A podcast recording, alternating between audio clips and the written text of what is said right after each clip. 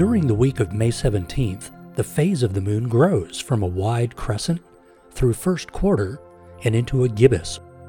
As the moon becomes more illuminated, several dark round features will come into view. These are known as the lunar maria, the Latin word for seas. Of course, they were never associated with liquid water, but are the result of asteroid collisions billions of years ago. The impacts fractured the lunar crust, causing the basins to fill in with lava, which cooled into a darker color. With binoculars, look for the large, almost perfectly round mare a little to the upper right of the center of the moon. This is the Sea of Serenity, measuring in at over 400 miles across. One of the reasons we know this region so well is because of the Apollo 17 mission, which landed there in 1972. In a small telescope, look toward the lower right corner of the Sea of Serenity for a hilly region.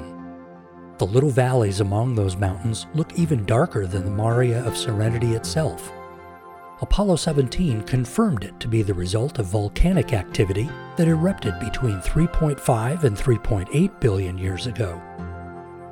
Another interesting feature to look for in a small telescope is the huge crater Posidonius, sitting at the upper right limb of Serenity.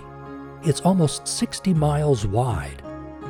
Its interior has a variety of features, including lava flows, bulges, and sinuous canyons called rills.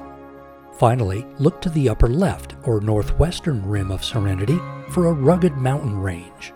These are the lunar Caucasus Mountains, with peaks rising as high as 9,500 feet.